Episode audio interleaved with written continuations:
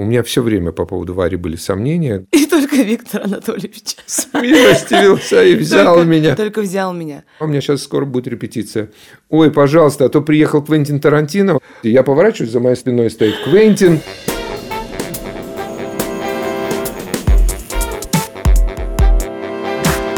Всем привет, это подкаст в своем репертуаре. Меня зовут Варя Шмыкова, я актриса кино и театра Юлия Ансамбль. Привет, я Павел Руднев, я театральный критик, и мы в подкасте в своем репертуаре разговариваем о том, что нам кажется очень простым, но кому-то, возможно, это покажется очень сложным. А, Мы говорим о театре и пытаемся разъяснить, по каким принципам он работает. А еще мучаем э, вопросами педагогов школы студии МХАТ и не только. Наш гость, мне иногда кажется, что я говорю фразами этого человека. Мне кажется, что я слишком хорошо знаю этого человека. А, но я безумно счастлива, что он здесь. Мне кажется, это человек, который работает всегда. У него не бывает отдыха. Меня зовут Виктор Жаков. Я театральный режиссер, педагог школы студии МХАТ, художественный руководитель Московского театра «Современник», руководитель актерской мастерской, руководитель режиссерской мастерской школы студии МХАТ. Сегодня мы поговорим про стереотипы в нашей нелегкой профессии и про то, что их можно и даже, наверное, нужно разрушать. И еще хочется поговорить о студийности, о том, как студия живет сегодня. А первый вопрос у нас будет такой. Как понять, талантлив человек или нет, понимая, что ты каждый день просматриваешь сотни людей. Срабатывает щелчок. Сложный вопрос.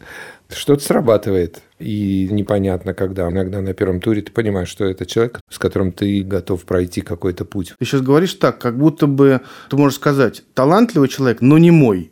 Очень субъективная история.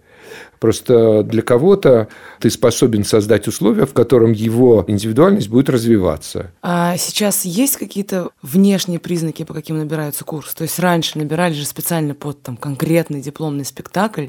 Вот это будет, значит, ну какая-нибудь там характерная, вот это герой. И какими характеристиками внешними должен современный человек отличаться? Все вопросы, которые вы задаете, у меня нет на них ответа. Ну, правда, нет ответа, потому что я никогда не мыслил своим будущим спектаклем. То есть рост, э, вес, э, какие-то... Нет, никакого совершенно Не имеет значения. никакого значения не имеет. Дело в том, что я поступала в театральный четыре раза, не считая первого, когда я закончила только 10 класс. Я, как сказать, зациклила круг, то есть вот набирал Райкин, и вот тот год, когда набирал Виктор Анатольевич Рожаков, Райкин набирал уже у себя в своем институте. Я прошла через все мастерские, и только Виктор Анатольевич. Смилостивился и взял только, меня. Только взял меня. И вот мне, Виктор Анатольевич, очень интересно. Когда я к вам пришла, вы знали, кто я такая уже? Были какие-то слухи, что а, это та, которая четыре года пробует. Сумасшедшая. Да. На конкурсе про это уже говорили, когда надо было делать отборы, все там заступались и говорили, потому что я все время сомневался, и у меня все время по поводу Вари были сомнения, связанные с моими наблюдениями за ней, ну, такими внешними. А индивидуальность мне ее безумно нравилась. То есть, она мне понравилась сразу. Как вошла, вот она, я понял, вот это мой герой. Но вот все, что головой было, это все было против нее. Как она четвертый раз поступает, как ты можешь вообще, ты посмотри, да она будет там землю носом. Ну, как бы убеждали меня все. Они не знали, что у меня вопрос внутри был решенный. Мне нужно было, наоборот, только найти мотивацию, как это уложить, почему все-таки я соглашаюсь запретить своему мозгу сомневаться. И потом первые два года не просто зажалел, думаю, все, зачем я себе эту головную боль придумал? Ну, как я бы очень плохо училась первого Да нет, курса. ничего неплохо. Это Вы правда. учились, и у вас был просто Плохо, плохо. У меня были А, тройки по мастерству. характер, внимание к самой себе, чуть что слезы, недоверие. Ну, я это все знал, что так и будет. И просто говорю, ну, вот ты этого хотел, вот теперь и пожинай эти платы. И это была мука мученическая. Но я понимал, что в какой-то день все это изменится. Ну, вот знал, потому что не знал, когда. У меня случилась странная история, в которую я до конца не хотела верить. А, Меня поглотила волна успеха, то, что я наконец поступила в школу-студию, и еще рядом был э, любимый. Это были наши первые дни с ним отношений, и голова была вообще не в институте, максимально никакие этюды не интересовали, ни лекции, ничего. И первые два года я физически находилась в институте, но на самом деле была где-то в другом месте. И потом случился перелом. Я поговорила с Казимиром, это наш педагог Казимир Лиски. Что-то щелкнуло, и я поняла, что надо браться за голову, ведь не просто так все это мне досталось. Вернувшись к поступлению, а, в Амхате такого не было, но во многих других вузах внешние данные играли роль. Я помню, как в ГИТИСе меня попросили поднять юбку выше колена, причем это была женщина-педагог. В щуке не понравилась моя ямочка на подбородке. Где-то не нравился мой рост. Я 163 сантиметра. Кажется как... дикостью. Это кажется mm-hmm. очень mm-hmm. странно. В 21 веке, mm-hmm. когда мы говорим, что театр — это место, где возможно все. Сейчас даже акцент не выправляют. Вот. Или наоборот, какие-то твои щербинка, веснушки, еще что-то кажутся твоими плюсами, ну, потому ну, конечно, что да. ты... Что цепляет. Да, да, да, да. Я не знаю, как вы проходите через этот ад. А, я была только по ту сторону, да, те, кто поступает. Но те, кто набирает, для меня просто какие-то титаны потому что не пропустить, не сказать лишнего или наоборот сказать что-то ободряющее серии «ты классный, но не в мою мастерскую», это тоже очень важно. Если закон такой, да, кольнуло сердце у педагога или не кольнуло, когда он увидел, не превращается ли студия в секту в этом смысле? Я вспоминаю себя в 18-летнем возрасте, я верил каждому слову, которое говорит взрослый. Педагог всегда авторитетен, ну, иначе он не был бы педагогом. Как не сделать своих э, студентов солдатами Урфина Джуса? Ну, как не клонировать свою систему? Не быть авторитетным. Невозможно. Ну, это невозможно. Мне кажется, в нашей дисциплине точно возможно, потому что мы говорим, что это большая игра, которую нам нужно сыграть на протяжении там, четырех лет. Вот такая, она длинная очень, эта игра. Скажи, а вот за что ты можешь наказать студента? Отлучить себя? Все можно. Можно страдать, переживать, не понимать, конфликтовать, но только не отсутствовать. Есть такое слово замечательное – присутствие. Человек должен присутствовать. Ты должен научиться здесь быть. И это и есть и человеческое, и профессиональное качество, которым должен обладать студент. И, конечно же, что-то умирает внутри, это самое страшное. Ты борешься, ну, как бы ты хочешь возобновить этот процесс внутри, и ты не можешь это как вернуть. Ну, наверное, доверие как я говорю, Варя на примере ее поступления, я же ей доверял все, ну, ну просто очень. И все время страдал от того, что это не происходит. Думаю, неужели я, ну, как бы ошибся. В какой-то момент мне казалось, я ее убью. Но только из-за того, что у меня было это, ну, как бы вот это подспудное, ну, не знаю, как к ней особенное чувство. Мне кажется, что вот именно с третьего курса у меня началась какая-то очень интересная творческая жизнь. Я с гордостью с третьего курса могу называть себя коллегой Виктора Анатольевича. Ты тоже ведь очень долго ждал славы. Ты не в 20 лет стал знаменитым. Ну, правда, это надо признать. У меня нет да? славы. Есть. Есть, Виктор Анатольевич. Я не говорю про всенародную славу, всемирную. Ты очень долго ждал возможности для реализации. Да? Ты знаешь, что такое работа в провинциальном театре и все такое прочее. Да? Как вот этой дисциплине научить? Что в этой связи надо делать? Мне всю жизнь было интересно работать. Где бы я ни работал, мне было интересно, я что-то придумывал. А, в каких-то театрах мне казалось, ох, там интереснее жизнь, вот как бы такую. Но я никогда не завидовал, никогда не вот как-то вот все складывалось само собой. Просто я работал, работал, работал, работал, работал, работал, работал, как-то и судьба меня сводила с людьми. Но мне всегда было интересно, я никогда не делал неинтересной работы. Рутинную делал, но чтобы это было неинтересно, Смысл в том, что рутину превратить в, ну, в какой-то mm-hmm. интерес. Мы большой проект, вот этот июль ансамбль, придуманный совместно с э, Вольным делом, который много лет школе помогало, сделали, потому что это интересно было. Вдруг как работает этот механизм. И, конечно, не было момента, чтобы я в жизни скучал. У меня просто его никогда не хватало времени. Может быть, тем самым удалось чего-то избежать. Я как бы об этом не думал. Мне некогда было думать, потому что мне интересно жить. В театр приходишь, потому что тебе интересны люди. И когда кто-то говорит, что Господи, это ужасно, какие они отвратительные. Я не понимаю, как так? Он говорит, это же счастье. Вот они приходят. Просто тяжело справиться с таким объемом людей, вот, которые там 5 тысяч студентов выступают сегодня в школу-студию. Ну, конечно, 5 тысяч студентов невозможно это писать. Ты можешь стать мизантропом в какой-то момент, потому что ну, это бесконечный поток. Ты ненавидеть начинаешь ну, самое себя, потому что все, ты устаешь от лиц, эмоций. Но нужно немножко полежать, походить по траве, и утром просыпаешься, и все опять возобновляется это чувство жизни. Желание опять видеть, разглядывать этих людей, изучать этих людей. Я считаю, что наша школа уникальна в этом смысле, потому что там эта среда создана, кем, когда, Станиславским ли, или действительно Сулержицким, не знаю, как это. Леопольд Сулержицкий – фигура крайне важная для художественного театра, не столько учитель актерского мастерства и режиссуры, хотя и это тоже, безусловно. Но это фигура, которая появляется при Станиславском возникновении студии. И это фигура этическая. Это был человек толстовец, один из первых российских анархистов, и человек, который вкладывал новейшие этические течения в развитие театра и обновление театра.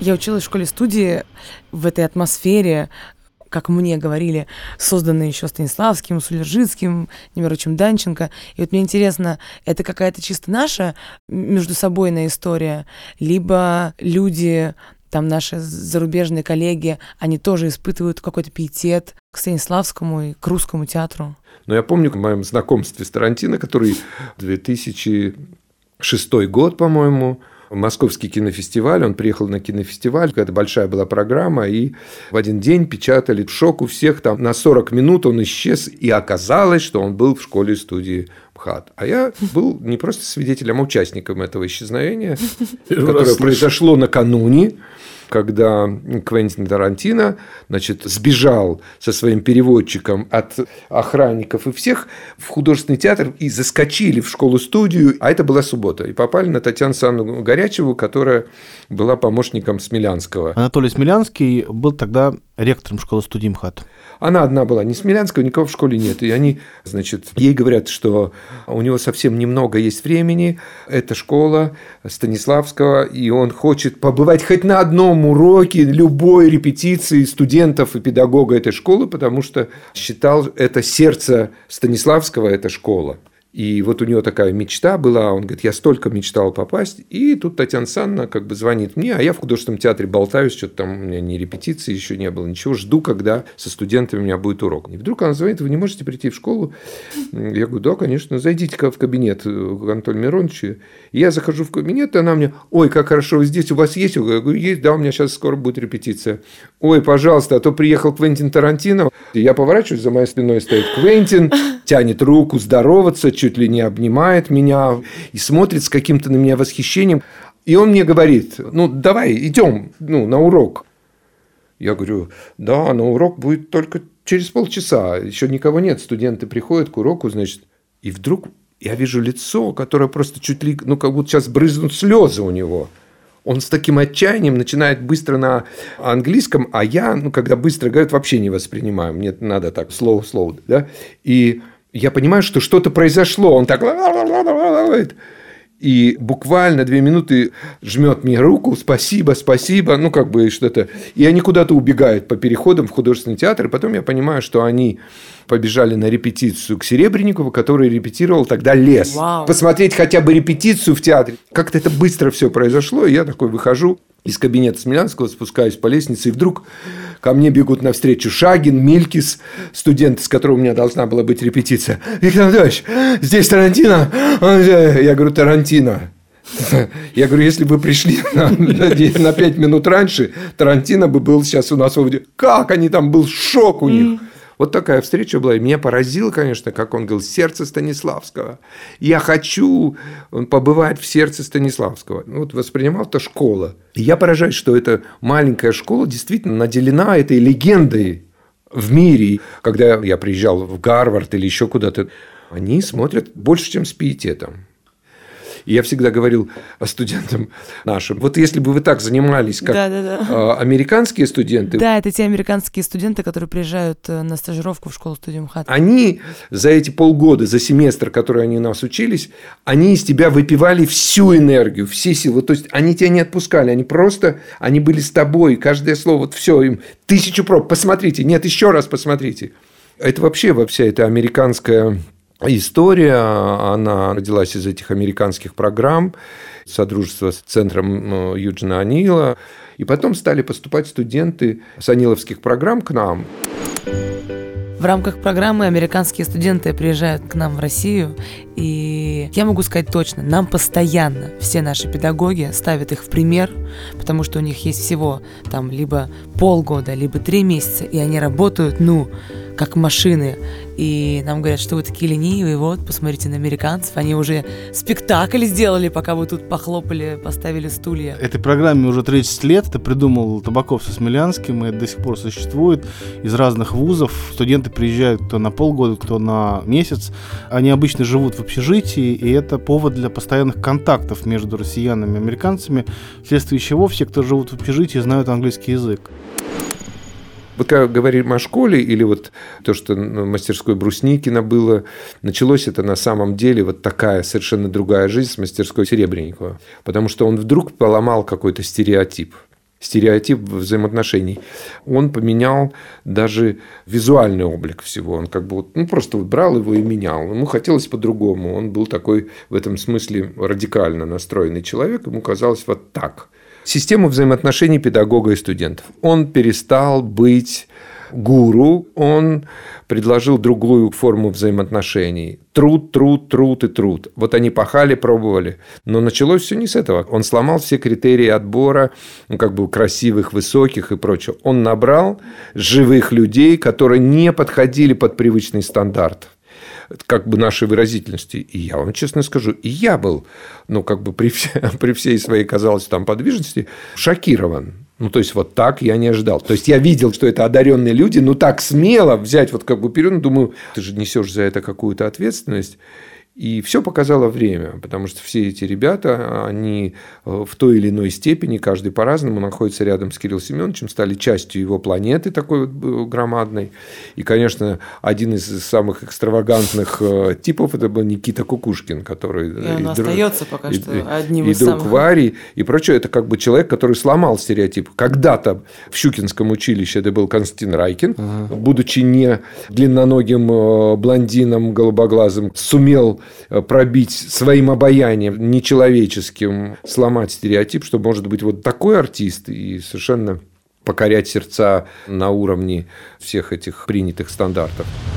Когда-то в 2008 году Кукушкин сломал стереотипы в школе-студии, но он не остановился на этом, он продолжает заниматься этим и до сих пор я предлагаю позвонить Никите, спросить, как у него самочувствие, потому что у него вчера был день рождения, ему исполнилось 30 лет. Привет, Никита, это Варя Шмыкова.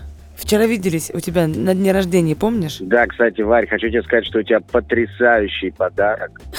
Ты мне подарила гиалуроновую мазь. Маску для сна. Маска для сна офигенного дизайна. Спасибо тебе огромное. Никит, ну, понимаешь, какой человек, такой подарок. Ты мало того, что доучился э, до выпускного в школе-студии, но ты сейчас один из ну, пожалуй, самых неординарных артистов на российских подмостках, и не только. Ты что сам по этому поводу думаешь? Что вас вот в седьмую студию набрали вас таких странных, разных, молодых, высоких, э, кривых, абсолютно весь спектр, в общем. И это было рискованно, как считали многие действительно Кирилл Семенович набрал, это я буду сейчас со своей колокольни говорить, ни в коем случае не претендую на истину. Действительно, Кирилл Семенович набрал странных чуваков, ребят, людей. Мы не подходили ни под один критерий. До нас обычно в театральные институты набирали по лекалам, таким стандартам. То есть этот похож, там, не знаю, на Абдулова, mm-hmm. этот на Евстигнеева, этот похож на еще кого-то. А тут набрали просто чуваков. Я пел не черный ворон, я пел Radiohead, Idiotic You, и топал ногой, и у меня был бубен, ладошка и топалка. И все остальные, Ренальд Заика, Тёма Заика. То есть Кирилл Семенович набирал не по принципу э, того, кого они будут играть, и что это будут за персонажи. Возможно, он, конечно, как-то присматривался, но э, в первую очередь он брал личности, он брал тех, с кем ему будет интересно говорить. Потому что, по сути, по итогу а остаются только они. Ну, остаются только те люди, которые могут что-то сказать этому миру. И э, это вообще не имеет никакого отношения к внешности человека. Это в первую очередь имеет отношение к его, э, ну, вообще к тому, может ли он свою позицию выражать э, четко и конкретно, и ничего не бояться, да. То есть Кирилл Семенович взял, понимаешь, Сашу Горчилина, которому было 17 лет, 16, и 15, 15 ему было, и взял Ромашко, которому было 20, э, Илья Ромашко, который сейчас возглавляет еще и Google, Google School, э, ему было 27, по-моему, лет, или 26 лет. То есть а, абсолютные полярности. Когда я ну, я знаю просто, да, когда шло обсуждение меня, э, просто был вопрос, а кто это вообще? Как бы, кто, что, что это, что это вообще такое? С длинными волосами кудрявыми, короткого роста, ноги, э, широкие плечи, ноги, значит, короче, чем туловище, э, и кого, и близко посаженные глаза. Кого он будет играть? Принципе, таким же э, вопросом, наверное, задавался педагог Щепкинского училища, когда я вроде нормально прочитал, я подошел к педагогу, он сказал, ну, молодой человек, смотрите, вот вы такого роста, ну, как вас будет видно со сцены. Малого театра. Да, да, да, да, да. Я в этот момент понял, что мне, видимо, нечему учиться у этого человека. Но Кирилл Семенович – это человек, который набирал нас, он не думал о том, будет ли видно, потому что от роста от твоего не зависит, будет ли тебя видно со сцены зависит совсем от других факторов и качеств. Спасибо, Никита. А, Никитос, расскажи какую-нибудь историю из школы-студии МХАТ. Есть интересная история. Это четвертый был курс института. Это был спектакль «Метаморфозы». Это был такой, по сути, превью спектакля, work in progress. Я так получается, что залез под а, зрительные ряды, и я под этими рядами, значит, ползаю и бью так, типа пугаю зрителя. Вот. И... А там темнота полная, вот. Я иду, иду, иду, и вдруг так раз, и понимаю, что я напоролся головой на штырь, который скреплял подесты. И захожу им прямо в голову себе. И распарываю ее сильно достаточно. И у меня повисает кусок кожи с мясом на лбу. Я пошел назад, и я понимаю, что в меня вошел еще один штырь. Никита, ты чё? И этот штырь вошел у меня еще жестче. Я трогаю, у меня ощущение, что я как будто бы потрогал матку слонихи. Это было такое, знаешь, мягкое, властное месиво. Вот. Я понимаю, что мне сейчас нужно выходить на сцену. А из меня льется, льет кровь, она льется из меня, из моей головы с двух сторон. Я читаю монолог, я слышу, как капает моя кровь на бетонный пол внизу. Потом мне уже рассказали, что сидел Печейкин, к которому подошел Илья Шагалов второй режиссер, mm-hmm. и говорит, Валера, Валера, смотри, что с Никитой. Мы кровь не заказывали. Валера говорит, заказывали, заказывали. И продолжает смотреть, значит, как я читаю текст, а у меня же залило все там. Mm-hmm. Я ухожу в гримерку, прибегает Кирилл Семенович, который как бы понимает, что у Кукушкина первая такая большая роль. Я говорю, я выйду, я выйду, типа, на сцену. Вырезали один мой фрагмент. Я говорю, я, я выйду к следующему. Приехала скорая, перебинтовала меня жестко. И в какой-то момент я начал терять сознание. Mm-hmm. И тут я понял, что действительно я не могу выйти на сцену. Все, меня увезли, получается, потому что я начал терять сознание, просто вырубаться. И зашивали там семь швов сзади и спереди там два, по-моему, у меня было, или три. Никитос, история просто пушка. Вот мы знали, к кому мы обратились. Э, у нас подкаст называется «В своем репертуаре». Никитос, ты максимально в своем репертуаре. Спасибо тебе большое помню, Кирилл Семенович после там, полгода, как прошло, он, ёб твою, если бы я знал, вот это гений Смелянского с Табаковым, которые, ну, просто взяли, а надо вот взять так и перевернуть все. И надо дать возможность набрать человеку, который никаким образом к школе-студии не имел, казалось бы, никакого отношения к педагогике и все. И это было обновление крови. И тогда сдвинулось все с мертвой точки. Ты идеалист стопроцентный. И человек такой театральной утопии. Да? А, и студия – это всегда идеалистическая, утопическая идея. Это закрытость, это этика и так далее. Дальше артист выпускается из школы студии, вот он как бы, он тепличный, он студийный. И он сталкивается с реальностью современного театра и вообще любого театрального производства, где есть очень много отвратительного. Как справиться с этим ощущением, что, возможно, школа готовит нас к миру, которого не существует. Знаете, как бы мама дома готовила сына к нелюбви в этом мире. Мы понимаем, что мир тяжелый, сложный, многослойный, но она должна его готовить к любви, потому что, может, ему удастся, может, он и есть тот человек, mm. который сумеет. Студийность действительно подразумевает очень тепличные условия. Я могу говорить только про школу-студию, потому что я училась только там. Возможно, этот институт действительно в меньшей степени несет за собой какую-то элитность и действительно по большей степени за счет гастроли с вольным делом, а, за счет разных приглашенных педагогов, режиссеров. Но вот это вот ощущение защищенности мы не волчата, которые сейчас выпустимся и будем захватывать этот театральный мир, потому что нам это как бы не нужно. У нас есть свой маленький театральный мир. Мне кажется, это мешает. Но, опять-таки... Глобальному все... захвату Да, территории. я просто, я революционер, я хочу захватить этот мир и разрушить все возможные стереотипы. Но, опять-таки, это лично мой опыт. Это вот я, Варя Шмыкова. Абсолютно согласна, что нету мастерства, есть только твое намерение и то, сколько ты вкладываешь, но иногда посещает, знаете, чувство, что я самозванка, что я не актриса, а просто классная девчонка, которая умеет выучить текст. Вы самозванка, конечно. Четыре раза поступали. Вас гнали, а вы поступали.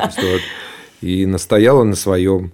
И мне кажется, ну, для художника это и есть позиция. Я и поэт Игорь Северянин, да. Я вот что вспомнил. Когда-то мы летели на самолете вместе, и ты читал такие корявым почерком написанные письмена студентов, первокурсников, которых педагоги просят писать их впечатления. впечатления. Да, вот это, это какая-то потрясающая технология. Я был так поражен. Может быть, это начало студии? При мне это было всю жизнь. Задание было простое. Каждый день ты должен был записать, что меня впечатлило, что я запомнил за сегодняшний день.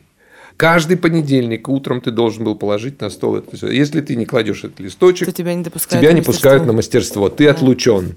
Это такой пассивный тренинг человека побыть с собой и наладить эту внутреннюю коммуникацию. Ну, ни для кого не секрет, а, что, конечно, как только человек научается разговаривать с самим собой, ну, быть вот ну, с собой в контакте, с этого момента начинается личность, как созревать другое. Это начинается процесс самоидентификации. Как говорил Петр Нович Фоменко, главное, чтобы за эти четыре года, которые есть, что-то понял про себя человек. Сейчас мне это очень понятно, но даже будучи 21-летней студенткой, это было не до конца, короче, ясно, чем мы занимаемся.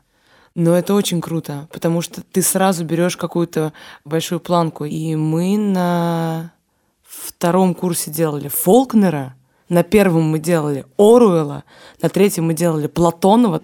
Я сейчас, если встречусь с текстами Платонова, я буду прям, ну, сидеть и как-то, да, их там а, анализировать э, как-то. А это было тогда, когда некоторым людям было по 16. И мне кажется, это очень круто, что именно вот так вот Потому что не было бы страха. С Фолкнером относились как к равным себе. У них не было пиетета. Это свобода.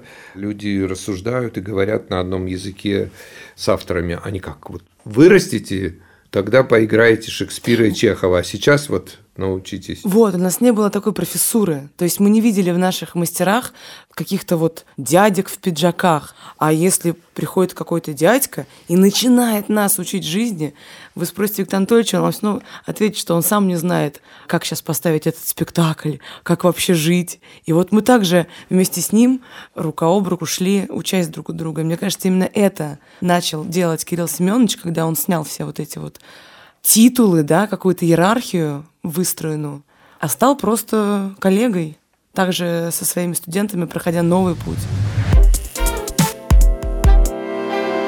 Ты все-таки человек, который знает провинцию, знает реальность провинции. Я знаю о том, что есть огромная всегда проблема на каждом курсе, как э, провинциалу адаптироваться к Москве. Ты вырываешься в 18 лет там, да, из э, своего маленького города, и как Москва подавляет студента вот этот слом ритма, да, это абсолютное понимание, что вот с деревни приехал в мегаполис. Мне кажется, что здесь как раз срабатывает принцип из огня в полымя, наоборот, как бы, потому что человек приезжает, поступая к нам, и вот действительно из какого-то совершенно маленького местечка, и вуз находится не просто у Кремля, а еще в Камергерском переулке, насыщенном вот этой энергией Московского художественного театра. Общежитие находится тоже на Тверской Мской, от улицы Александра Невского, чуть не с Белорусского вокзала. Человек идет до Кремля, вот по Тверской улице. И каждый день он проходит этот путь. Я не сталкивался с тем, что кто-то говорил, я не могу, не выдерживаю. Ну вот Катя Мелешина у нас, наша выпускница в этом году, она из Хабаровска уехала, но там у нее парень, любовь, и вот у нее ощущение какой-то родины есть угу. там, вот когда она но это потому, что опять она не поступала в школу-студию, она была, мы ее привезли на втором курсе, потому что вот нам мы искали э, девочку она и, очень и крутая. нашли. Она крутая, замечательная и самое главное свободная. Когда ага. это школу-студию скажут, а я поехала в Хабаровск работать. Давайте позвоним Кате Мелешиной. У нее, конечно, интересная судьба. Она очень яркая актриса и себя значительно проявила в учебе. Потом резко развернулась и уехала из Москвы на родину, в Хабаровск. И это крайне нехарактерная стратегия. И хочется, конечно, узнать, почему. После окончания школы студии МХАТ я уехала к себе на родину.